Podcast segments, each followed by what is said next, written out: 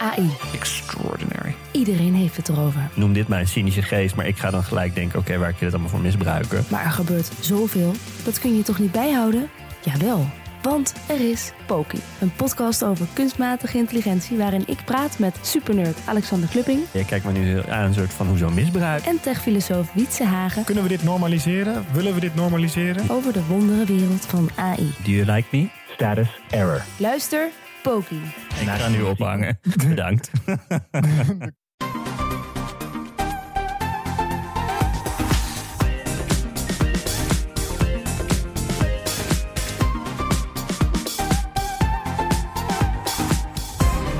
Welkom bij de Bright Podcast van woensdag 19 mei. We praten je natuurlijk weer bij over de trending topics in tech van deze week. Ik ben Harm en ik ben vandaag niet alleen, want Tony is er ook. Hoi hoi. Net als Floris. Yo. Hey, Deze week hebben we het over Google I.O. Dat is de ontwikkelaarsconferentie van Google. Want ja, daar heeft Google eh, natuurlijk zijn, plat, zijn platform, hoe noemen we dat? Zijn, zijn podium gepakt om het nodige aan te kondigen.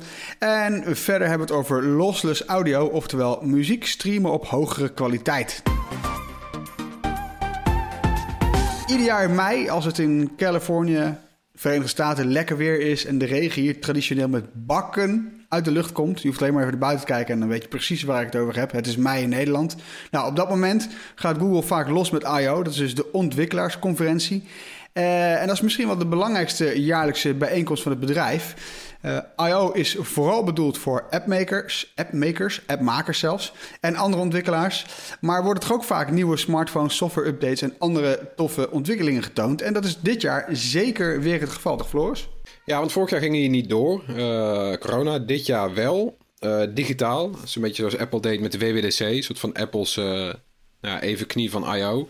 Ja, Ja, en eh, weet je, eigenlijk iedereen in de industrie is een beetje overgestapt op deze vorm. Eh, Google heeft dat ook gedaan. Ze hebben niet zoals Apple een, eh, een vooropgenomen video gedaan. Want weet je nog, Apple, Apple begon vorig jaar met eerst hebben ze gewoon geprobeerd om, volgens mij WWDC deden ze toen nog een beetje als, alsof, het, alsof het live was. In een lege zaal, als een soort presentatie. En later Ja. zijn ze overgestapt op echt video's die duidelijk op zijn genomen. Heel ja hele gelikte video's hè? Was eigenlijk ook wel lekker, werkt wel goed. En, eh, en, en nu zag je weer waarom we dat zo fijn vinden. Want dit duurde wel heel lang weer. Ja, Twee Ja. uur, meer dan twee uur aan aankondigingen. En dan echt misschien wel twintig verschillende sprekers die allemaal de mooiste overhemd willen hebben van het stel. Ja, Leek het wel. Hey, maar even tussendoor, voordat we echt op de inhoud ingaan. Tussendoor waren er wel hele gelikte, goede video's van dingen die ze doen met, eh, met AI. Heb je dat filmpje gezien met die drummer? Die, die geen onderarm had, maar dan dus wel graag wilde drummen. Dan waren er dus knappe koppen die dus een soort prothese voor deze gast hebben gemaakt. Waarmee hij dus dankzij kunstmatige intelligentie en, en, en machine learning wel goed kan drummen. Dus zelfs in de kleinste tikjes op de hi-hat kon dus met de prothese doen. En dat komt dus heel erg Nou, Iedereen die wel eens een, een drumstokje in zijn handen heeft gehad, weet. Ja, het, het, is een hele verfijnde motoriek. En dat er dan technologie gebruikt wordt om die gast weer helemaal goed te kunnen laten drummen. En eigenlijk gewoon kan doen ja, wat, zijn, wat hij echt vet vindt in het leven. Ja, heel echt, vond ik echt super slik gedaan. Heel tof. ja, maar dat is het eigenlijk ook. Want ik heb, ik heb niet meegekeken live. Omdat ik niet... eh, ik werkte niet op dat moment. Dus ik hoefde niet mee te kijken. Ik heb wel uit interesse even ingeschakeld. Ja, En dan merk je meteen weer... Jij ook volgens mij, Harm. Dus je hebt ook niet de hele show gezien. Maar dan denk ik altijd weer... Waarom kiest Google voor deze vorm? Want die past Google eigenlijk niet. Google doet honderdduizend hele toffe dingen. Vaak ook allemaal eh, eh, half theoretisch of dingen die nog in ontwikkeling zijn. En die wil ze toch graag laten zien. Dat is hier ook. Het, het wordt afgewisseld met dingen die praktisch morgen al uitkomen. En dingen die pas over vijf jaar kunnen. ja. Super vet. Maar het, het zit allemaal zo eh lukraak door elkaar. Dat ik echt van... Ja, je denkt echt van waar hebben ze het over? Dit is heel saai. En dan, dan, dan, dan, dan, dan zoon je uit. En dan hebben ze het ineens over Android 12. Weet je, bij wijze van spreken. Dus Ja. het is gewoon heel... Ja. Ik vind het een hele gekke mix. Nee, als je dus de hele, de hele sessie kijkt, dan word je op een gegeven moment een soort van murf gebeukt door... Ja. Dan gaan we weer naar dat en dan weer naar dat. En ja. misschien Terwijl als je ze nou de de boel op kiezen. een... eh, ja, en als je op de boel op een rijtje zet, dan is het eigenlijk toch wel allemaal boeiend. Maar eh, nou ja, ik, ik heb het idee dat ze beter een andere vorm kunnen hebben. Smeer het uit over een paar dagen of zo. Want er zit echt veel tofs bij, maar het, het past niet allemaal in elkaar of zo. Ja, en bij mij, ik had van toch het gevoel, hè, voordat we te veel weggeven, maar dat er, dat er gewoon ook niet echt iets één groots eh, ding tussen zat. En dat is bij zo'n Nee. presentatie, bij een keynote van een grote conferentie, heb je dat eigenlijk nodig? En nu leek het van, we, we gaan gewoon een hele hoop dingen achter elkaar vertellen en eh, Ja, ja, ja. ja, zoek het maar uit verder. Vond ik overigens, ik wil daar wel de, de positieve noot. Ik vond wel de dingen die ze allemaal verteld hebben, waren over het algemeen, nou ja, hoe moet ik dat zeggen, praktischer, eh, eh, Ja, ja. beter, Handig. minder, minder, Ja. ja. allemaal kleine handige quality of life dingen. Eh, Gewoon die, die Google en Android en zo beter maakte. In plaats Zeker. van dat het, want een paar jaar geleden waren het allemaal van die moonshot ideeën. Heel veel dingen die nog niet op dat moment uitkwamen. En dat, dat was wel een leuke show dan. Maar Ja. dan, dan, bleef je naar de hand zitten met het idee van... ja, maar wat heb ik er nou eigenlijk aan op dit moment? Ja, En dat was nu juist andersom. Bellen met de kapper, toch? Ja, ja, ja, precies. ja. Die, ja, Ja. ja. Hey, ehm, veel quality of life, maar ehm, sowieso echt heel veel. Maar zullen we even per product gaan even kijken? Dat is misschien wel overzichtelijk. Dan beginnen we gewoon met eh, misschien wel het belangrijkste, Android 12. Ja, what gives? Wie trapt hem af? Eh, een nieuwe look. Dat is eigenlijk het belangrijkste. Meestal heeft Android, eh, worden er allemaal nieuwe functies genoemd. En dit jaar heeft, eh, krijgt Android voor het eerst in jaren echt een hele opfrisbeurt. Ja. De grootste ooit, zegt Google zelf. Het is ook wel zo. Ze hebben een hele nieuwe look. Met eh, eh, nieuwe lettertypen, nieuwe, nieuwe knoppen, nieuwe sliders, nieuwe widgets. En vooral heel veel kleur. En dat is wel echt heel leuk. Want ze hebben een Ja, soort van kleurpaletten. Ja. Ja, je, je, Android kan straks een kleurpalet samenstellen. Bijvoorbeeld gebaseerd op, op de achtergrondfoto, op je, op je lockscreen. En die wordt helemaal op die foto eh eh, eh, eh, hoe heet het? Ja, afgeleid van die foto, dat kleurpalet. Dus helemaal persoonlijk voor jou. Iedereen heeft dan een uniek kleurpalet eigenlijk. Precies op die bij jouw achtergrond past. En eh, het hele systeem gaat mee. Dus niet alleen bijvoorbeeld het lockscreen. De, de, weet je, de klok die je erop ziet gaat mee. Eh, de knop gaat mee. Maar ook als je gewoon een app opent. En het kunnen ook apps van derden zijn. Ja. die gaan allemaal mee. Dus je hele telefoon kleurt bijvoorbeeld... als jij gewoon een hele mooie eh, nou ja, foto van een, van, van, een, van een bos hebt... dan kleurt alles in allemaal tinten groen die erbij passen. Eh, bijvoorbeeld ook eh, lichtgroen, wit. Nou ja, dingen die mooi in dat palet passen. En al je apps en je hele systeem doet dan mee. Een beetje Ja, zoals de dark mode eh, hè, met die donkere modus eh, kunnen ook een hele hoop apps inmiddels eh, dan meegaan. En die gaan dat Ja. dan eh, op deze manier ook doen. En volgens mij zeiden ze zoiets van voor elk humeur een andere kleur. Ja. maar ik kan me niet voorstellen dat ik het zelf ook maar één keer zou doen. Maar het is leuk voor de mensen. Je hebt mensen die het wel heel, heel fijn zouden vinden. Ja, ik, maar ik vind het wel heel Ja. leuk hoor. En, en het is natuurlijk ook, eh, ook weer met, met eh, AI en machine learning. Ze houden dus rekening met Ja. alle kleuren in de foto, maar kiezen dus ook contrasterende kleuren die dus passen binnen het palet. Dus als inderdaad wat jij zegt, het, het, het, eh, het tegen, tegenwicht van die ene groene kleur bijvoorbeeld, die kun je dan weer tegenkomen en past dan dus wel weer in het kleurenpalet, maar is dan misschien net niet groen. Ja, het, klinkt mij heel vet hoor. En ik inderdaad, precies wat je zegt, Ja. iedereen krijgt een soort van gepersonaliseerde telefoon hierdoor. Ik, Ik, vind, vind het wel dit, heel dit is leuk. Google op zijn best. Ja, dit is Google op zijn best, want het is, het is, eh, het is smaakvol. Want je kan bij heel veel, eh, heel veel van zulke soort customizable dingen worden vaak smaakloos. Omdat mensen zelf eigenlijk helemaal niet weten welke kleuren bij elkaar passen. maar je kan dus... Nee, ja, het is gewoon zo. Maar je kan dus iets, eh, je kan dus iets helemaal custom naar je hand zetten. Maar het blijft nog mooi ook. Ik vind het Ja. echt heel slim gedaan. Ja, Ja, het, was maar, het, het was ook een voorbeeld van eh, andere vormgevingsaanpassingen. Ze zeggen zelf dat de interface een van de grootste veranderingen ooit heeft gehad. Maar er zitten zoveel kleine dingetjes. Ja, knopjes, Eh, ja. En groter, hè? Het eh, is, het is, het is ook leggen. allemaal Ja, wat groter, hè? groter, ja. ja Als, als ook, in eh, de hoeveelheid informatie die je op je scherm te zien krijgt met al die widgets. En alles Ja. wat je. voor- Eigenlijk krijg je minder te zien op je scherm. Toch? Eh, de informatiedichtheid, die is Ja, kleiner. precies. Ja, leek wat meer op eh, ja, Windows. Ik durf het bijna niet te zeggen. Leek wel een beetje op Windows Phone eh, vroeger. Had je ook wat grotere letters. eh, ja. Die kant, ging het een be- die kant ging het een beetje op. Het was, eh, het was, het- als je het vergelijkt met Android een paar versies terug, ziet het er inderdaad totaal anders uit. Ja. Wel fris En en, en, en, en mooi. Ja. fris en bubbly. Bubbly is het, denk ik het goede woord, toch? Ja. Wat jij wil, joh. Hey, even los van de bubbly interface, want ik mocht kiezen. Dus dit is, vanaf nu is het bubbly, de bubbly interface. Eh, los daarvan hebben we ook de nodige privacyveranderingen hè, in, eh, in Android 12. Ja, bij elke grote update van een besturingssysteem zie je dat daar steeds meer aandacht voor is. Dat zijn van de dingen waar nog wel allerlei verbeteringen nodig zijn, dat weten we. en eh, je ziet ook wel dat Google nog wel iets achterloopt op iOS op het gebied van privacy. En eh, een paar van die nieuwe toevoegingen hebben we al langer op iOS. En eh, bij Android 12 eh, zie je straks ook een groen bolletje bovenin als de camera of microfoon actief is. En ja, die kan je ook. Ja, apps moeten ook steeds toestemming vragen om je microfoon of camera te gebruiken. Die gaan niet standaard aan. Dat is wel fijn natuurlijk. En eh, Ja. ook, eh, ook zeg maar de, de instellingen rond eh, locatiegegevens ja, worden uitgebreid. Je kan er voortaan ook voor kiezen om niet je precieze locatie dus te delen, maar ongeveer. Nou, dat vind ik Ja, ja. eigenlijk wel een goede toevoeging. Want ja, waarom zou een weer-app precies moeten weten wat je adres is? Dus ik vind het wel fijn. Ja, want je wil wel het weer, weer van je omgeving hebben. Maar ja, ze weten zoveel exacte gegevens die eigenlijk niet nodig zijn. Nee, nee. En eh, Google gebruikt natuurlijk ook steeds vaker kunstmatige intelligentie, eh, AI. En daar heb je ook allerlei privacy-vraagstukken rond. Ja. Eh, dat proberen ze ook aan te pakken met iets nieuws. Dat heet Android Private Compute Core. Klinkt goed, hè? Ja, ja ik, nou ja, nee. Maar, ja.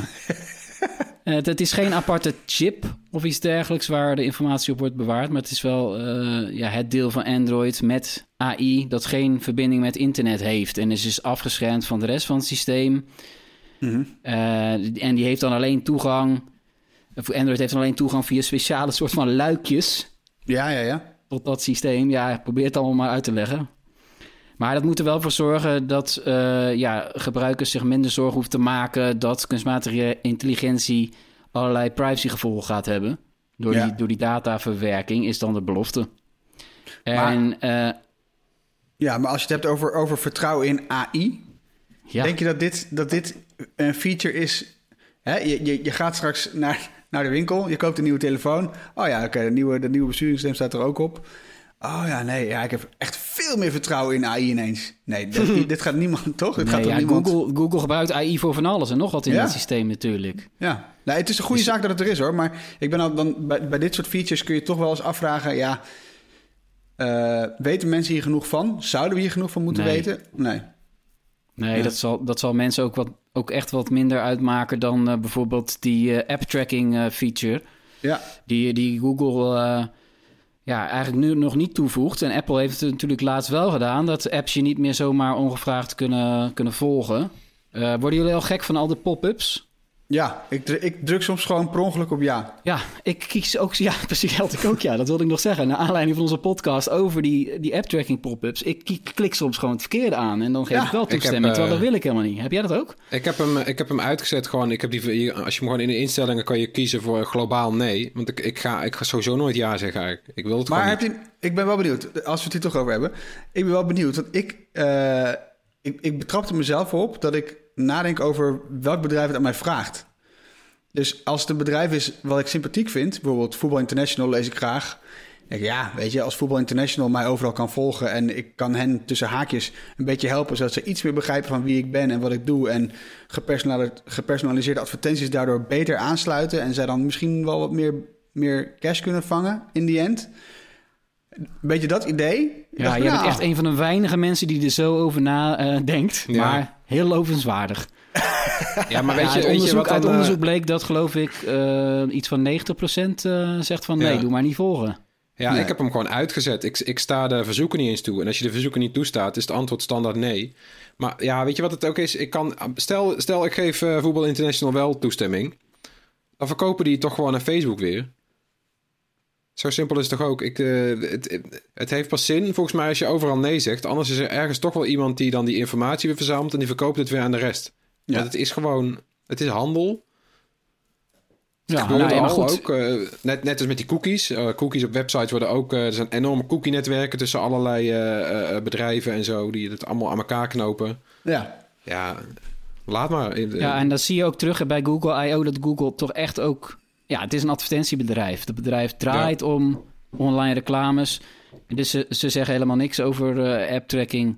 Nee. Eh, geen idee of ze, dat, eh, of, ze, of ze dat ook meer gaan aanpakken. En ja, de privacy features die ze dan noemen... gaan over hele andere zaken. Zoals een, extra knopje om snel even Ja. de, zoek, ja, de zoektermen die je hebt ingevuld... het afgelopen kwartier even snel te verwijderen. Dat is dan Ja. nu een de, extra verwachting knopje, is, de verwachting is overigens wel dat Google dat gaat aanpakken, tracking. Want ze gaan het in Chrome ook al aanpakken op termijn. ja, ja. Maar dat is natuurlijk omdat ze zelf iets bedacht hebben. eh, eh, eh, wa- waardoor ze net zoveel weten of waardoor ze net zoveel reclameinkomsten kunnen hebben. En wat Google's positie alleen maar sterker maakt natuurlijk. Ja, maar dit was wel het moment om er iets over te zeggen, toch? Voor de buitenwereld. Maar niet dus. Ja, blijkbaar niet, nee. Hey, even wat anders. Smartwatches, Google en Samsung. Hè? Dat was ook een leuk onderdeel, tenminste vond ik een leuk onderdeel van de presentatie. Google en Samsung die gooien hun, hun eh, besturingssysteem voor slimme horloges eigenlijk gewoon in de blender. En daar komt dan wat uit. En dat gaat dan verder als Wear. Dat vat Ja, ik goed samen, toch? Wat betekent dat? Ja, je had dus Google had al Wear OS. Dat was vroeger, eh, wat was het? Android Wear. In ieder geval een besturingssysteem voor slimme horloges. Eh, Ja. Samsung had al die jaren een eigen systeem. Tizen. Dat is Ja. gewoon een ander besturingssysteem. Daar draaiden al die, eh, die, die Samsung horloges op. En eigenlijk waren die Samsung horloges de afgelopen jaren veel beter dan die Wear OS horloges.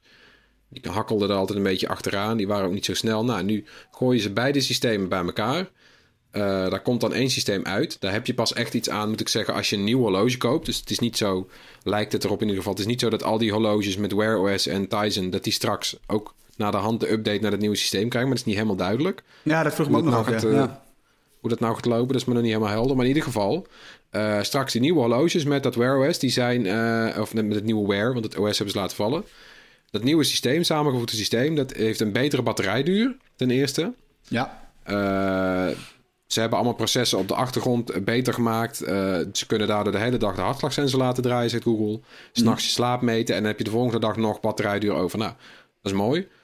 Ten Ja. tweede zijn apps 30% sneller. Ze starten sneller op. De animaties zijn soepeler. Eh, dat wordt ook bereikt doordat, nou ja, doordat die systemen samenvoegen. En als derde, en daar gaat het natuurlijk eigenlijk om. eh, je had twee losse eh, systemen met losse apps. Voor de ontwikkelaar ook weer ingewikkeld. Kies je voor Wear OS, kies je voor Tizen. Je, Ja. Het is moeilijk om je op alles tegelijk te richten. Dus iets krijgt altijd voorrang. Nou, hoeft nu niet meer. Kunnen ze samengooien. Al die apps met kleine aanpassingen werken straks gewoon op dat nieuwe systeem. Ja. Dus dat is helemaal winst natuurlijk. Hey, maar ik, ik, zeg maar ik, bij het zien dacht ik, oké, dit is echt een knieval van Samsung. Want dit betekent dat Tizen, eh, dat eigen, eigen besturingssysteem van Samsung, dus gewoon te graven gedragen wordt. Datzelfde geldt natuurlijk dan ook voor eh, wat, wat Google had. Maar met deze naam klinkt het meer alsof Google hier aan het langste eind trekt. Maar, maar betekent Ja, dit dat Samsung's ja. eigen besturingssysteem dan ook uitsterft? Ja, toch? Nou ja, in zekere zin wel. De, de, ja, nou ja, het is moeilijk natuurlijk, want de technisch, technisch de achterkant blijft deels bestaan, want dat wordt natuurlijk in het Wear gevouwen. En de voorkant zal ook niet veranderen, want je kan er je eigen eh, uiterlijk aan blijven geven. Dus net zoals met Android. Ja. Android is op, op, op Samsung-telefoons heel herkenbaar en heel anders dan op andere toestellen. Dat zal hierbij ook zijn. Samsung heeft al gezegd tegen Wired dat bijvoorbeeld die bediening van Samsung smartwatches is heel eh, eh, herkenbaar ook. Weet je, Apple heeft dat draaiwieltje aan de zijkant. Samsung heeft een ring om het scherm. Dat doen ze al een paar jaar. Die blijft de komende jaren ook eh, zo gebruikt worden. Dus Ja. ook al heeft Google nieuwe interactieknopjes bedacht voor Wear. eh, Samsung blijft een beetje zijn eigen koers varen. Maar heeft dan wel het voordeel van het grotere app-aanbod. Nou ja, het zal waarschijnlijk ook een stuk beter werken nog met alle Android-horloges. Al was dat met die... Of eh, eh, alle Android-telefoons. Dat was met, eh, met, met Tizen ook al geen probleem op zich. Maar die werkte toch het lekkerst samen met, met, met de Samsung-telefoon. Ja. Wie, maar ja, maar wie, trekt er dan aan het langste eind dan? nou ja, misschien toch Samsung. Want ja, weet je, Samsung wil gewoon veel horloges verkopen. Ja. Ja, Misschien en wordt het straks een stuk aantrekkelijker. Ja, weet je, die, ja, en überhaupt, ik denk dat alle smartwatch geïnteresseerden aan het langste eind trekken. Ja. Want hiermee wordt een, eh, een, een betere concurrent voor, eh, voor Apple Watch eh, nou ja, gecreëerd eigenlijk. Ja. Dat, dat is goed, want betere concurrentie is altijd goed. Ja. ja, de Apple Watch loopt al jaren voorop. Ja. Maar eigenlijk Ja. niet eens meer omdat, omdat zij zelf nou zoveel nieuwe functies toevoegen, maar vooral omdat, omdat de rest er achteraan eh, hinkte. Ja, Ik hoop ja dat dat nu een stuk beter wordt. Ja. Ja. Ja, en dat, dit, is, dit is veelbelovend. Dus eindelijk, ja, dat wordt- dit krijgt echt een push. Lekker man. Hey, maar we- Samsung, daar hadden we het over. Ehm, we kennen Samsung toch vooral als gewoon de absolute marktleider en, en werelds grootste Android-toestellen verkopert. Ehm, Android 12, eh, heel even nog terug naar Android 12. Ehm, ja, betekent dit dan dat die hele bubbly interface met al die fijne kleurtjes, hè, zoals we net even bespraken, gaan we dit overal zien of is het afwachten? Ja, dat is altijd de vraag. Meestal meestal eh, kiest Samsung er toch wel voor om een eigen laag over Android eh, te bieden. En Ja. Eh, Samsung, ja, die kan dat gewoon niet alleen aan, aan Google overlaten, joh. Dat, daar is Samsung gewoon veel te groot voor op de smartphone-markt. Ze zijn echt bij far nummer één. En die Pixel-telefoons, weet je wel, van Google, dat stelt niks voor hoor, qua verkoopcijfers. Dus Samsung gaat toch echt wel zijn eigen gang. En eh, het zal altijd eh, nog een heel tijd duren voordat eh, Android 12 zijn weg vindt naar Samsung-toestellen. Ja. Dat, want volgens mij hebben ze dus ook al gezegd, deze testversie die dan nu is verschenen, de beta, Ja. voor Samsung-telefoons duurt het nog een paar maanden. Ja, ja, ik zat even Zag door het ik. lijstje te, te bladeren. Er zijn, er zijn tien merken, nee sorry, elf merken, waaronder dus de Google Pixel. Ja, daar zit er OnePlus tussen, Oppo, Xiaomi, eh, alles zit ertussen, behalve Samsung eigenlijk. Dus ja, proberen eh, kan eh, met een Samsung-telefoon dus nog niet. Als je het wel wilt trouwens, kun je dus via, hè, en je hebt dus een Oppo of een Xiaomi of een, een van die andere toestellen, dan kun je dus naar de developers pagina gaan en dan kun je, kun je die, eh, die nieuwe beta software Ja. van 12 Maar het is downloaden. Dat is wel eh, leuk. echt wel afwachten of jij precies het juiste toestel hebt, als die al een paar jaar oud is. Maar goed, Ja, eh, ja, nee, precies, ja. exact. Ja, ja. maar inderdaad, Samsung zit er niet tussen. Dus dat is eigenlijk wel een teken, eh, denk ik, hè? Ja. Weten we wel welke kant het Ja, op en ook als je, als je kijkt, eh, wat de Android, Android 11 kwam vorig jaar al uit en is pas sinds, eh, volgens mij, weet ik veel, maart of april of zo, kan je Android 11 volgens mij pas installeren op je Samsung toestellen. Er zitten Ja. altijd maanden tussen. Ja, nee, dus ik, ik verwacht eigenlijk dat Samsung op, uiteindelijk wel weer eh, een presentatie gaat geven wat er dan nieuw is in hun eh, eh, One eh, UI, heet dat hè? Ja. Ja. Ik kan het bijna niet uitspreken, maar eh, ja, die is ook alweer toe aan versie 4. Dus, eh, Eigenlijk is het voor UI. dus Toch? ja. wat? Dan is het eigenlijk voor UI dus. Ja, prima. Ja, heel goed. Ja, ja, ja. Ja, ja, ja. ja. Nee, nou ja, die zal waarschijnlijk eh, pas... Dat gaat nog wel even duren voordat je daar dus versie Ja. 4 van kan testen. Maar goed, weten we dat. Hey, even iets leuks. Want eh, gebruiken jullie veel Google Maps? Jawel. Tony? Ik niet zo heel veel. Jullie eh, zijn natuurlijk vaker onderweg buiten de deur. Ja, ja. Ja. Maar ik moet zeggen, ik gebruik Google Street View wel. Maar dan gewoon om een virtueel op vakantie te gaan, hè? Oh, maar daar komen ook wel wat updates voor. Maar anyway, Google Maps, dat was, dit was mijn bruggetje. Eh, Het is niet een heel goed bruggetje, maar hij werkt. We kunnen er overheen lopen. Eh, de nodige updates. Maar dat, ook dat zijn best wel weer eh, kleine quality of life dingetjes. Maar die Ja. zijn wel echt heel leuk, toch? Ja, er zit er eentje bij en die be- bedoelt voor of wat, eh, wat, wat een functie die, die ik, waar ik Google Maps dus vooral veel voor gebruik het afgelopen jaar. En dat is zo'n live druktemeter. En die, zat, die was er al voor winkels, weet je wel. Dus dan kon je gewoon kijken van, oh, op dit moment dat ik naar de supermarkt, is het daar nu druk? En dan kon Google gewoon zeggen, op basis van hoeveel mensen daar met een, met een telefoon in hun zak lopen. Nou, het is best wel druk of het gaat nu wel. En daar, daar hebben ze ook van die patronen eh, voor, dus zodat ze een globale voorspelling kunnen doen. En die klopt dan steeds beter, want ze hebben steeds meer data. Ja. Nou, is vet handig. Die die komt er nu ook voor buiten. Dus gewoon grote plekken. Ze hadden als voorbeeld Parijs. Wil je naar de Notre Dame. En dan zie je nu gewoon op, op, je, op je map, in Google Maps, op de kaart zie je eh, het gebied krijgt een geel randje.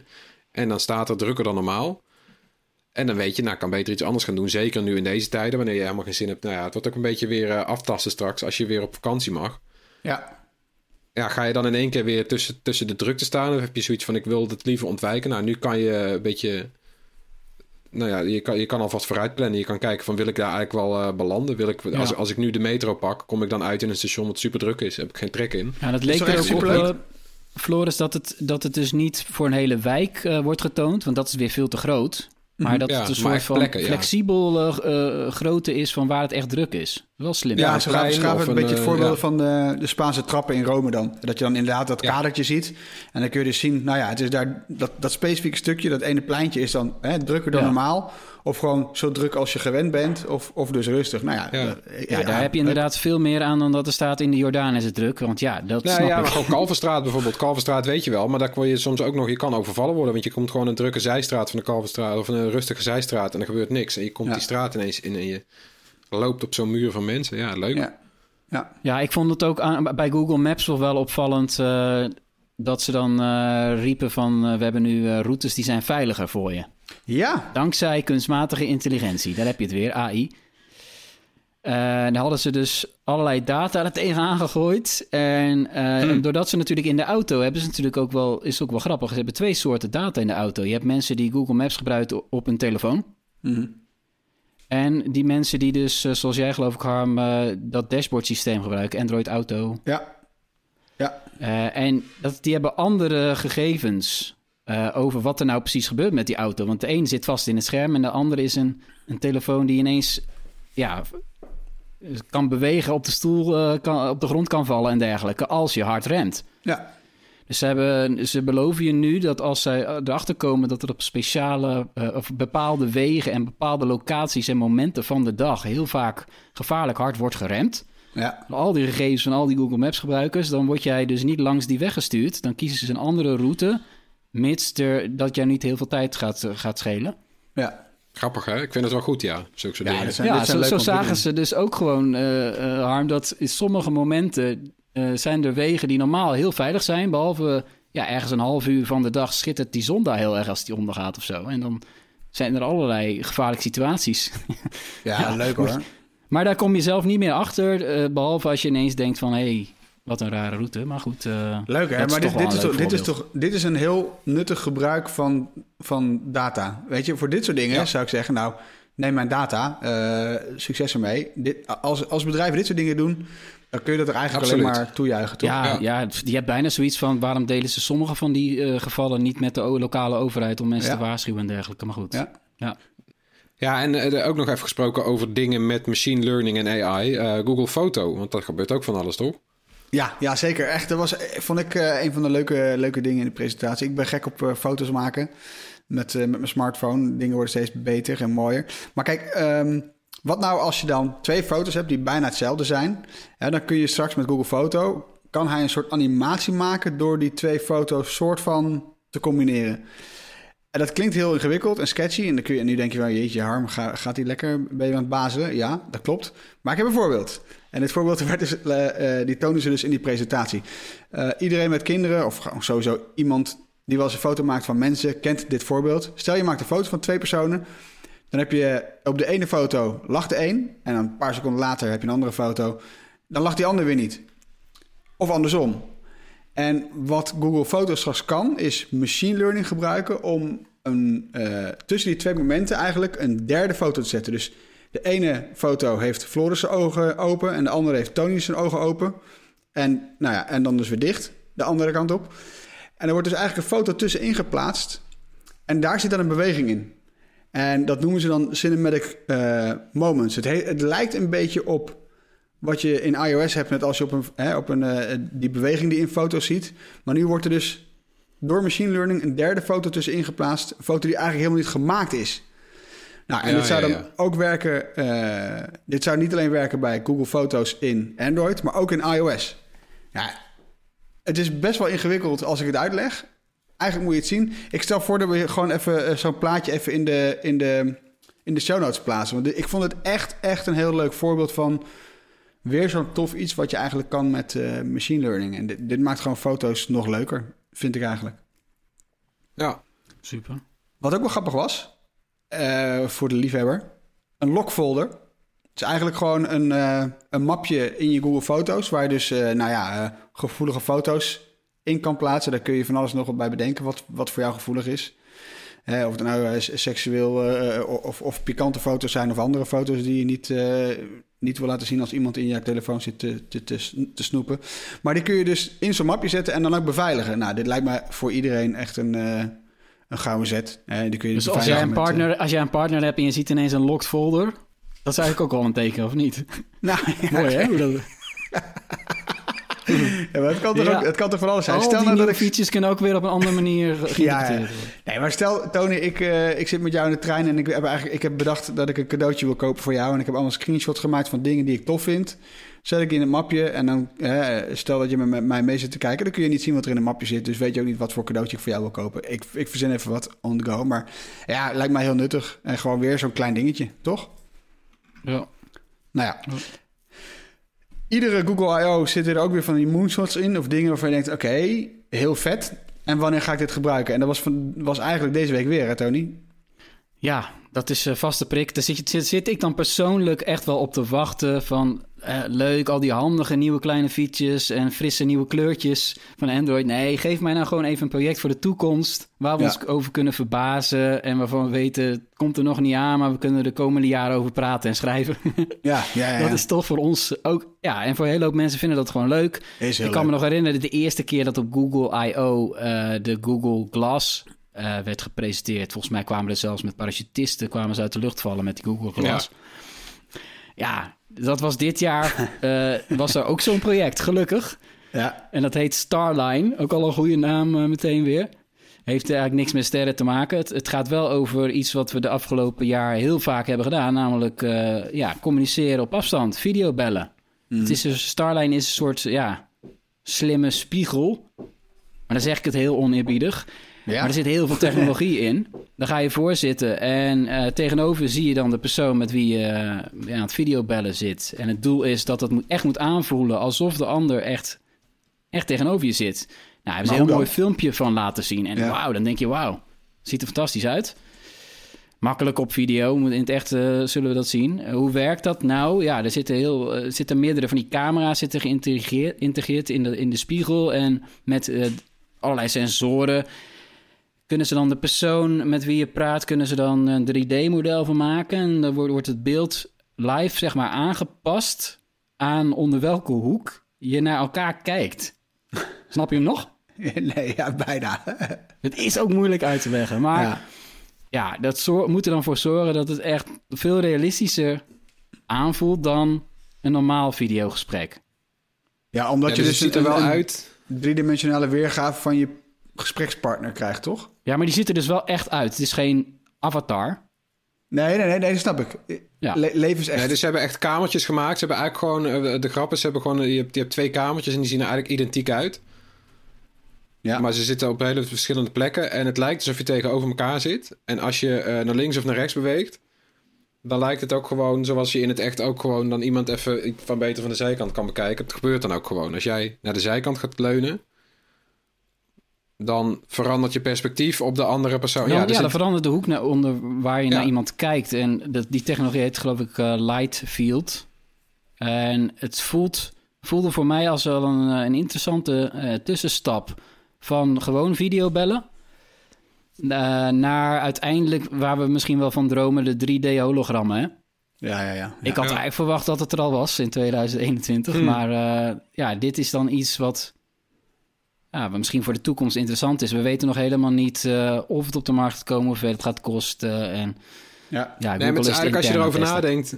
Want we willen hologrammen, maar dan moeten we eerst eh, natuurlijk... De, de eerste stap daar naartoe is eigenlijk gewoon dat je dan iemand op een goede manier van alle kanten in beeld kan brengen. En Ja. dat is dit. Ja, ja, en de tweede het, stap is Ja. dan eh, dat je dan een, een iets kan maken wat je in het luchtledige kan projecteren. Daar komen ze dan wel weer achter. Ja, Maar, maar dit is die ik, eerste ik, stap. ik vond En dit zullen wel, we- dit was wel een goede. Dat ze dit op dit moment nu laten zien. Want we hebben nu een, een, een- ruim een jaar lang met al die brakke videosoftware zijn we in de weer geweest. Elke dag video vergaderen. Ik denk iedereen snapt wel wat, dat het absoluut niet eh, zo goed is als het zou kunnen zijn. Toch? Nee. Ja, ja, ja. Hey, maar eh, eh, het is best wel abstract, hè? Als we dit proberen uit te leggen in de podcast. Dus ook denk ik hiervan even een linkje in de show notes, toch? Zeker, ja. ja. Plaatje erbij. Lekker, man. Oké. Hebben Nou er ja, allemaal al- over geschreven, Harm. Hè? Wij schrijven gewoon artikelen over al deze doen we ook. Doen we ook. allemaal Dat kunnen we eigenlijk veel, hè? Hey, wisten jullie trouwens dat we door de 250.000 subs zijn gegaan op YouTube? Wauw. Ja, lekker, hè? Dit was echt wel weer een momentje, hoor. Ik kan me nog zo goed herinneren dat we in de... eh, was, het in de was het tijdens de podcast dat we Erwin hebben verrast toen met die 100.000 eh, subscribers? Ja, Ja, dat was een fantastisch moment. Vet Ja. was dat dat, is niet hè? eens zo lang geleden, hè? Nee, daarom. Moet je nagaan. Het is best wel dat bizar was hoe... eh, nou anderhalf jaar terug. Dus dat is ja, nog redelijk lang geleden Ja. eigenlijk. Hè?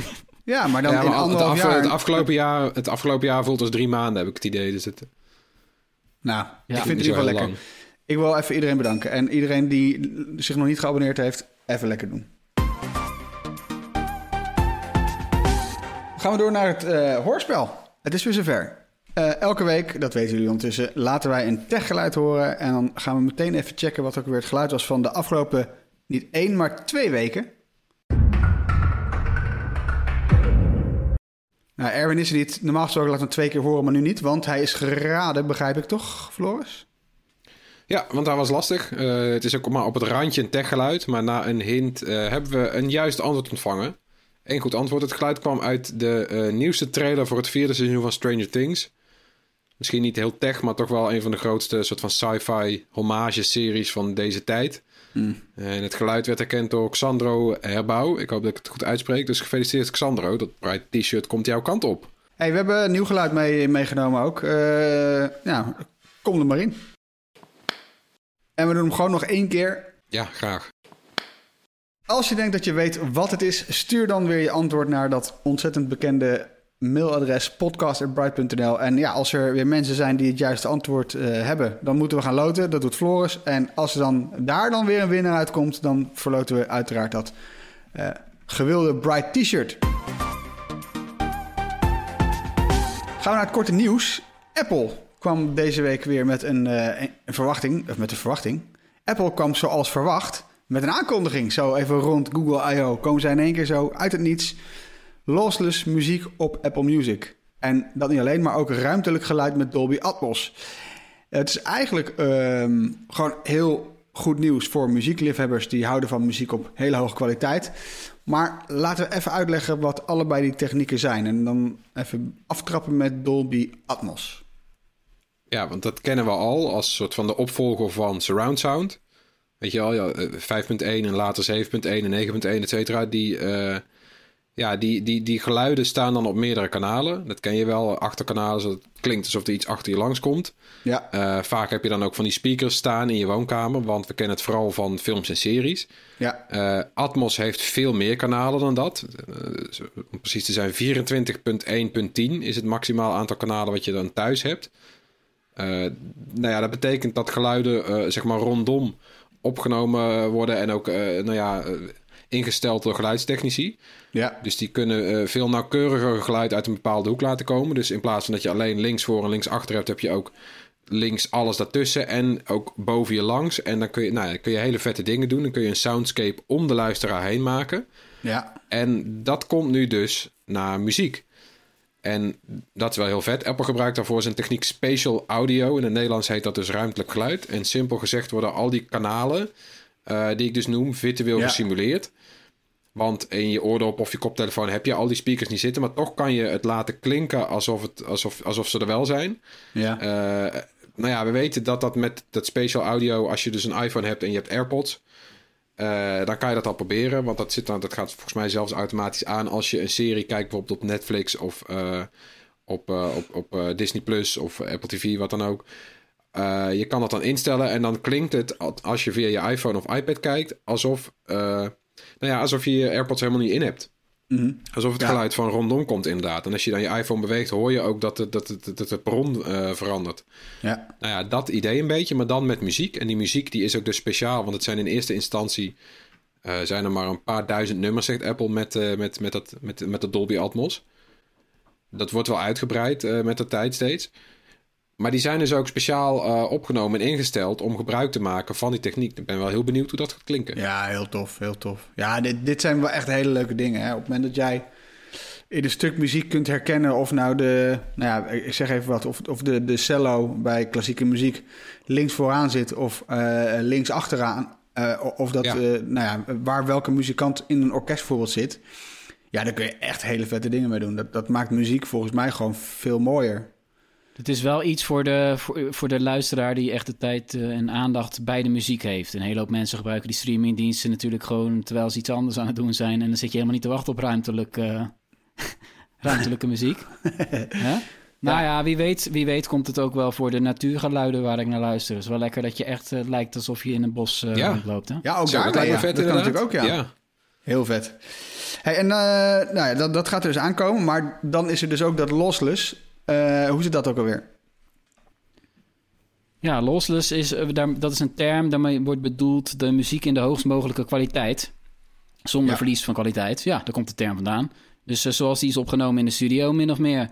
Uh, Ja. Want ja, laten we niet vergeten, we luisteren nu natuurlijk uh, dag in dag uit naar muziek die op allerlei manieren is verkleind. Of je nou de Mhm. radio aanzet of Spotify luistert. Het is allemaal Ja. gecomprimeerd naar allerlei verschillende formaten, MP3, AAC of wat dan ook.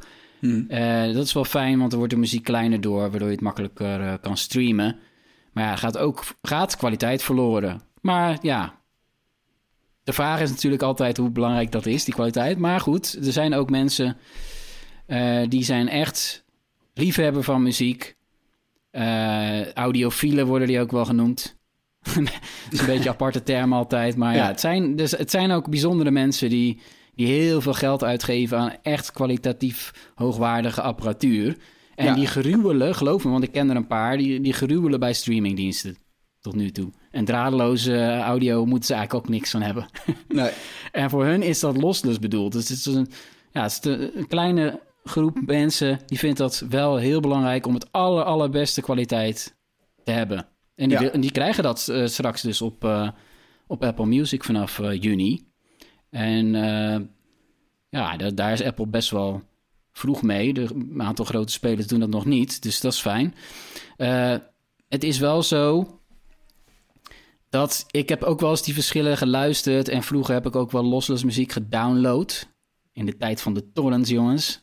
Vlekbestanden, F-L-A-C. Ja, ja. Een hele goede. Ik heb hier ook goede speakers ook wel staan, maar ik luister natuurlijk nu ook gewoon Spotify via eh, draadloze speakers en oordopjes. Omdat ja, je hoort het geluid, je hoort het verschil, het verschil wel hoor als je erop let.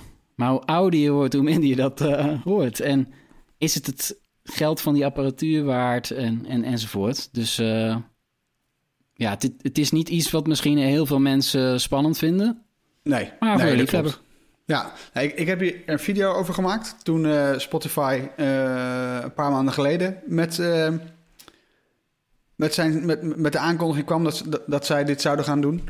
Ja. Eh, toen ben ik Je langs bent geweest. eh, echt eh, de studio ingedoken. Ja, ik ben de, ik ben de, de wereldberoemde Wisseloord Studios eh, ingedoken. Eh, voor de mensen die het niet kennen, dat is waar de allergrootste der aarde eh, heen zijn gegaan om, eh, om hun muziek op te, nemen- op te nemen. Van, eh, van eh, Michael Jackson, eh, Tina Turner tot eh, nou ja, de Rolling Stones. Maar ook eh, eh, jongere artiesten, niet alleen maar de oude garde.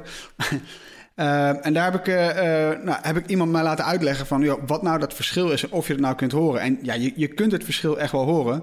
Maar dan moet je dus wel eigenlijk gewoon een bedraden koptelefoon gaan gebruiken. Want dan is er gewoon nul geluidsverlies bij het omzetten van nou ja, geluid naar trillingen en weer terug. En er- komt geen compressie aan te pas. En dat is Jij waar hoorde, het... het, jij hoorde het wel. Je hebt nog Ja, wel goed maar- genoeg oren. Ja, maar het is, het is echt...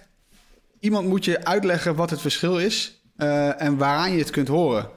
En eigenlijk is mijn tip, kijk even mijn video. En dat is heel flauw, maar in, in die video heb ik het zo duidelijk mogelijk geprobeerd te visualiseren en eh, hoorbaar te maken. Of je nou luistert op je draadloze of bedraden koptelefoon. Maar goed, Apple gaat het Ja, dus doen. Ja, in mijn ervaring hoor je gewoon meer details. En Ja. eh, soms voegt dat daadwerkelijk wat toe en heel vaak ook niet. Nee, ja, Ja. ja. Maar Apple, die... ehm, ja, hoe, hoe zeg je dit op een, op een subtiele manier? Eigenlijk slaan ze een beetje de plank mis, toch? Dat mag je wel zeggen. Of niet? Hoe bedoel je dat? Nou ja, oké. Om het verschil te kunnen horen, moet je dus eigenlijk geen Bluetooth koptelefoon gebruiken. eh, want dat heeft weer te maken met de codec. Want de codec, eh, dat is eigenlijk de compressie. Dus als de muziek wordt verstuurd van je telefoon of van de bron van hè, waar de muziek vandaan komt naar je koptelefoon, dan wordt die data gecomprimeerd. Er worden eentje nulletjes uitgehaald. De data wordt kleiner gemaakt om het te kunnen versturen door de lucht. En dan wordt het weer uitgepakt. Maar dan gaat dus ergens gaat er dus iets verloren. Dus Ja. eh, Ja. dan zou je denken, nou, Apple die komt hier mee. Dan ga ik zo meteen lekker mijn AirPods eh, eh, aanzetten. Ga ik mijn lossless luisteren. Of ik pak die AirPods eh, Max van 550 euro. Dat wordt fantastisch. Ik ga genieten van deze muziek. Dat wil jij niet weten. Of je HomePod. Op je HomePod. ook draadloos. Ja, Op- nou, gaat het- dus niet gebeuren, nee. Nou, Nee, ik vind het ook heel raar. En het kwam ook pas na de hand een beetje, werd het duidelijk. Er waren allemaal sites die zijn Apple gaan bellen van hoe zit het nou? Eh, ja, bij, bij, bij AirPods oordoppen is het nou logisch zoals Harm zegt, want het is draadloos. Er zijn bijna geen draadloze oordoppen die, eh, die muziek in hoge kwaliteit kunnen ontvangen. Uitzondering is Sony, die hebben een eigen, ja, een eigen eh, codec, hè? draadloze standaard. LDAC of zo heet het volgens mij. Het is in Ja. ieder geval een, een, manier om eh, toch draadloos die hoge kwaliteit muziek te verzenden. Nou ja, misschien dat Apple ook met zoiets komt. Maar vooralsnog kan je daar je AirPods niet voor gebruiken. En gek genoeg dus ook inderdaad die AirPods Max van 550 euro niet. Ook al kun je die wel met een draadje aan je iPhone pluggen. Eh, maar ja, het lijkt erop alsof die teams niet van elkaar wisten dat het lossless zou gaan komen. In ieder geval, als je die, eh, die AirPods Max in je iPhone doet, dan gebeurt er alsnog een eh, conversie. Namelijk de digitale lossless muziek wordt omgezet naar analoog. Loopt analoog op de kabel en wordt weer naar digitaal omgezet in die koptelefoon. En dat Ja. is, ja, ook al is het waarschijnlijk zal, nou ja, het, het- je kan het horen. De liefhebber zal het horen. Dus ja, dan staat het nog steeds nergens op. Mhm. En ik vind misschien wel het gekste. Eh, dat het dus op inderdaad die HomePod, eh, hier officieel niet te koop, maar de- er zijn veel Apple-liefhebbers die hem grijs importeren. Eh, die HomePod kan ook geen lossless versturen of afspelen, terwijl die is wel gewoon via wifi verbonden, dus die heeft geen last van, dat, van, die, van, van die lage Ja. snelheid van Bluetooth. Het is komt gek, gewoon hè? op volle snelheid binnen. Ja, Ja. dus dezelfde wifi waar je, waar, waarmee je iPhone het wel kan ontvangen. Nou, daar kan de, de, de HomePod kennelijk niet mee ontvangen. Terwijl vooral die grote HomePods... Nou ja, die hebben toch wel een, flink aantal speakertjes, tweetertjes, eh, woofertjes erin zitten. Je zou denken, daar hoor je het verschil mee. Maar blijkbaar, eh, nou ja, Tony, Tony vertelde mij wel... dan moet je eigenlijk gewoon nog veel duurdere speakers hebben. Ja, op dit moment eh, zou je kunnen zeggen dat je hebt toch wel bedraden apparaten nodig om die echt de hoogste kwaliteit lossless eh, eruit te kunnen halen. Het zal ongetwijfeld ooit gaan veranderen.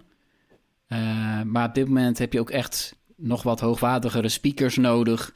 En in sommige gevallen zou je je computer kunnen koppelen aan een USB DAC, Digital Audio Converter. Heb ik hier ook staan. En ja, dan krijg je echt eh, goede kwaliteit. En ja, dan kom je toch tot de conclusie dat Apple dus nu een nieuwe functie heeft toegevoegd aan een dienst. Die je eigenlijk dus niet kan gebruiken op Apple-apparaten. Dus toch wel apart. Ze hebben geen audioproducten, laat ik het zo zeggen, waarmee je die hoogste kwaliteit kan laten horen. Nee, tenzij dat misschien via... Wat, Oké, dit is echt een mis... Eigenlijk dan gewoon een soort van miskleun van Apple. Ik vind het ook niet des Apples, om heel eerlijk te zijn.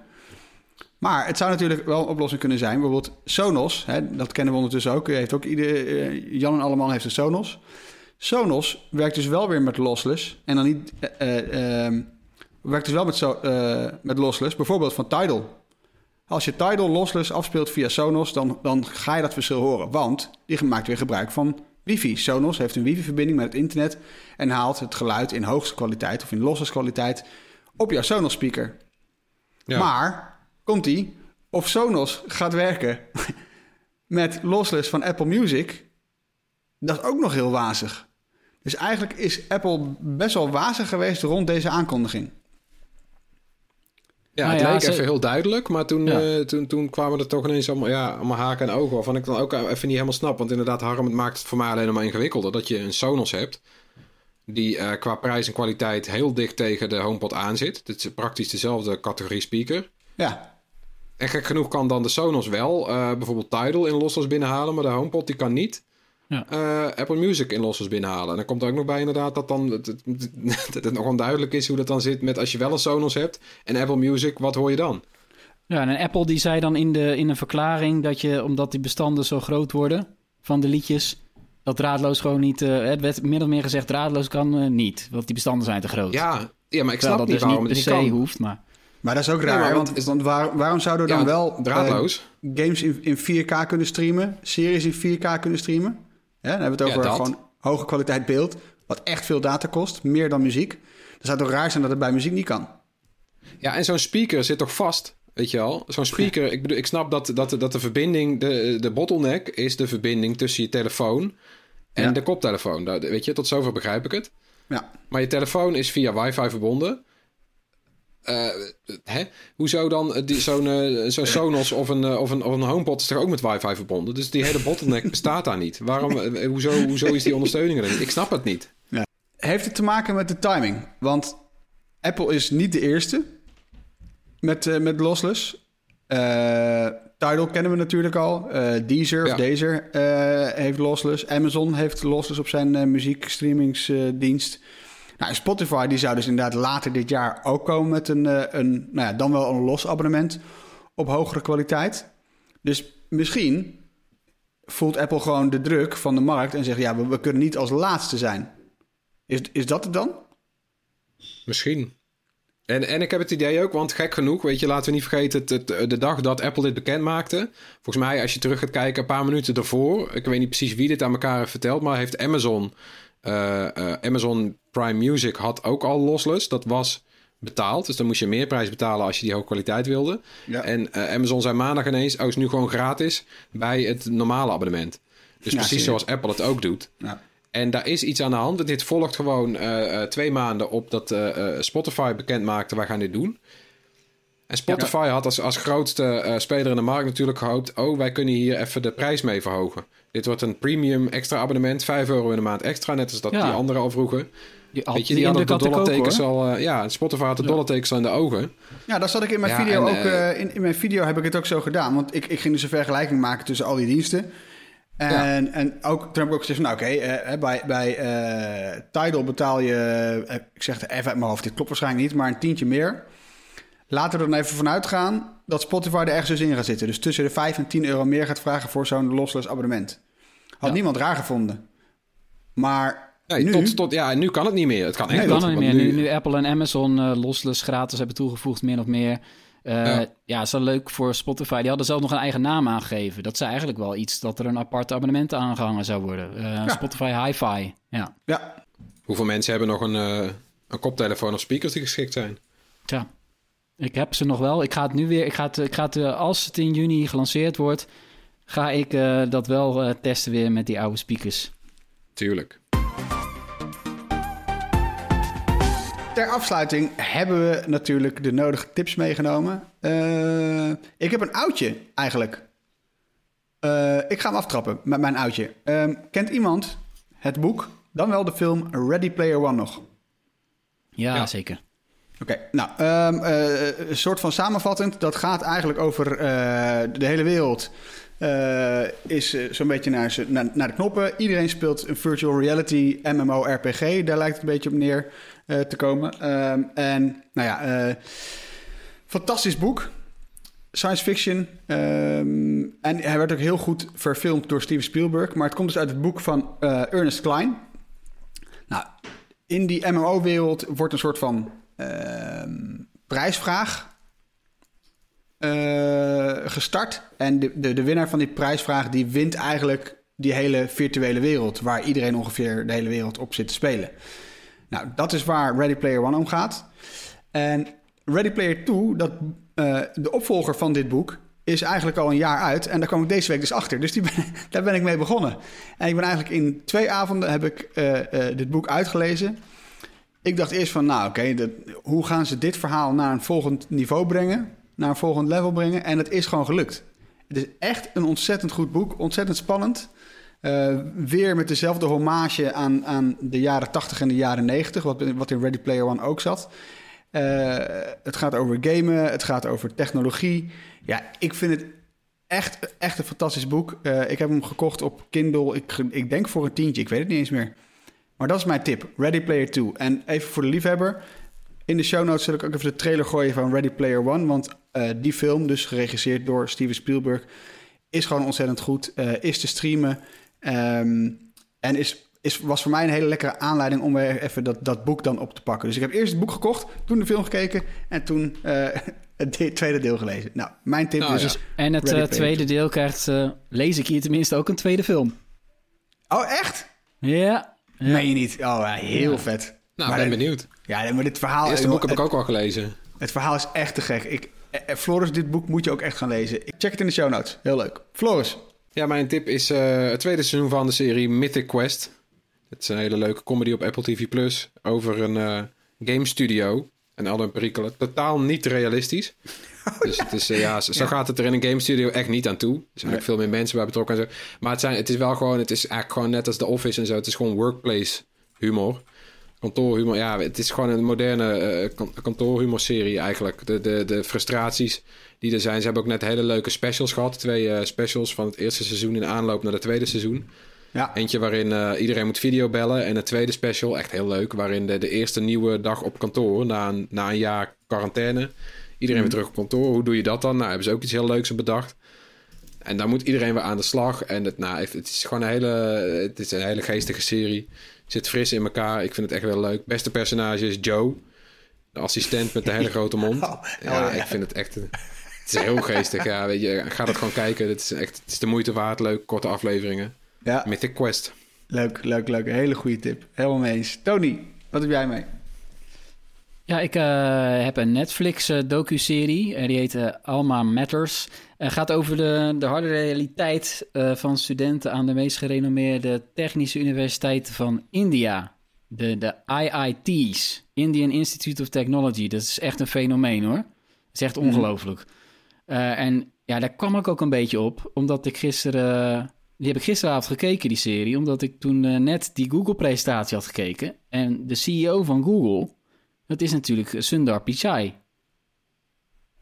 En die heeft ooit gestudeerd aan die Indiaanse universiteit waar het over gaat. Ja. En het is echt een, een droom dus van, uh, van miljoenen en miljoenen Indiërs... Die, die dromen ervan om de nieuwe Sundar Pichai te worden. Om ook aan het hoofd te staan van zo'n groot wereldwijd techbedrijf. Ja. Maar als je ziet hoe dat eraan toe gaat bij de universiteit... Het is echt, het is echt heel erg bizar. Maar ja, geloof me, India is ontzettend belangrijk op techgebied. We Hmm. vergeten dat wel eens. Er is heel veel aandacht voor China en voor Silicon Valley. Maar India is, is gigantisch, man. De- als je ook in Silicon Valley rondloopt... en dat heb ik de afgelopen 20, 20 jaar door familieredenen... ook ben ik er ook vaak geweest. Er zijn zoveel Indiërs daar.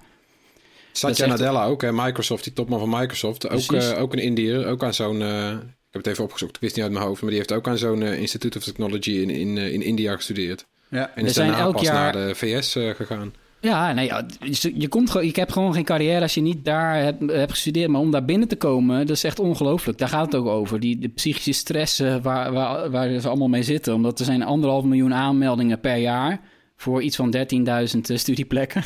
Ja, en als je er eenmaal studeert, is het ook één grote hypercompetitieve wereld. Alles is een wedstrijd. Iedereen moet elkaar verslaan. Ja, dat is echt een andere wereld. En, en ook echt zwaar, volgens mij, eh, om daar te studeren. En er zijn ook best wel veel eh, psychische problemen onder die studenten. En eh, Mhm. het, het is echt... Je, je, kijkt, je krijgt een andere blik achter die, die Indiaanse techwereld. Ja. Waar ze eerst helemaal doorheen moeten. En dan komt er een moment dat de grote tech-jongens... of nou Google is of Microsoft... die komen dan eventjes langs... Ja. om eventjes een stel van de allerbeste talenten op te halen. En dan, dan, dan gaan die eh, studenten... Die, die gaan dan gewoon echt dagenlang... bijna 24 uur, per dag... allerlei sollicitatieprocedures door. En het is echt eh, bizar om te kijken.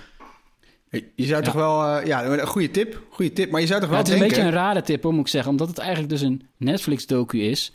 Die is gemaakt eh, niet voor een internationaal publiek eigenlijk lijkt het wel. Het lijkt gewoon echt wel voor India gemaakt. Nou ja, het is dat- een Indiaanse documentaire. En, maar daardoor krijg je wel het echte verhaal. eh, niet dat- dat- gelikt. dat het is eerder van als, gelikt. als een aanbeveling dan daardoor, toch? Ja, maar het is Ja. niet makkelijk kijken. Dus ik, Nee, eh, nee, ga er niet vanuit dat het eh, zo gelikt is als de meeste Netflix-documentaires. Maar je ziet dus, als je goed zoekt, want deze vind je absoluut niet in je aanbevelingen. Leuk. Deze heb ik zelf, ik heb al hele lang gescrolld. Ik moest echt googlen, want ik wist dat het eraan kwam. Leuk, En, heel eh, leuk. hij staat Ah. er wel op. Klinkt tof. Maar Tegelijkertijd, ik, ik vraag me af, hè, als die jonge Indiërs hè, naar zo'n eh, zo'n eh, IIT gaan en naar zo'n Institute of Technology, dan zou je verwachten dat ze daar ook goed leren presenteren, toch? Aanname. Ja, Maar Sundar Pichai, even, gisteren, dit appte ik gisteren naar Floris. Mag ik even voorlezen? In de saaiste stem ooit, met nul enthousiasme, vertelt Pichai... I am excited to announce. En maar echt, de saaist mogelijke stem... zegt hij dat Ja. hij excited is om iets te announcen. Nou ja, ja, dat is echt heel... Ik snap ook niet hoe dat... eh, want die man die woont natuurlijk al lang in Amerika. Je zou toch denken dat het een beetje... Inmiddels op hem... Het, is, ik, het, het zie je hem op een, op een bepaalde manier wel. Dat hij dat die soort van eh, zichzelf blijft. ja, Maar het is absoluut geen showman. Nee. Je, het andere Terwijl- uiterste is dan Tim Cook. Tim Cook, die kan, eh, Tim, Tim Cook kan een kapotte, kapotte trui nog eh, aanprijzen, weet je wel. Ja, Dat is de best sweater ever en zo. En, eh, nou, maar het, het mag wel een beetje meer... mag wel een beetje meer... Als je dan, wat ik ook aan het begin van, van de podcast zei... Als je dan toch een show gaat geven, geef dan een show. Ja. Terwijl, en, en Google had genoeg niet, tops om te presenteren, maar breng het dan met een beetje elan. En dat elan, nou ja, dat, dat miste ik gisteren wel bij Pichai. Maar ik ja, denk en dat ik we vraag me al ook af, geeft hij op deze manier leiding aan dat bedrijf? Hoe, eh, hè? Hoe zijn... Ja, Ja, toch? ja. Nou ja, ik, Ja. eh, ik hoop Ja. misschien Ja. dat, dat eh, een Googler ons dit kan komen vertellen in de podcast. Als hij er is, mail ons. Ja, maar dat is een Podcast techneut. Dat- Die man, ja, dat is gewoon een techneut, joh. Dat Ja. Is, ja, dat, Ja. Kennelijk past dat bij Google. Ja. Ja, blijkbaar. Nou, daarmee zijn we aan het eind boeiend. van... eh, ja, heel boeiend, sorry. En, en, en daarmee zijn we voor de tweede keer dan aan, aan het eind van de podcast. Thanks voor het luisteren. Heel leuk weer. Eh, laat gerust eens van je horen. Mail ons op uh, podcast.byte.nl. En als er nou een Googler luistert die denkt... nou, die Pichai, wat een koning. Daar moet je echt een keer pils mee drinken. Wij horen graag de verhalen. Mail ons dan ook eventjes. podcast.byte.nl. Uh, zoek ons op op YouTube. dan kun je wellicht ons brengen naar de volgende 250.000 subs. Uh, Facebook zijn we, Instagram, TikTok, Discord, overal en nergens. Maar eigenlijk overal. Tot volgende week. Doei. Doei.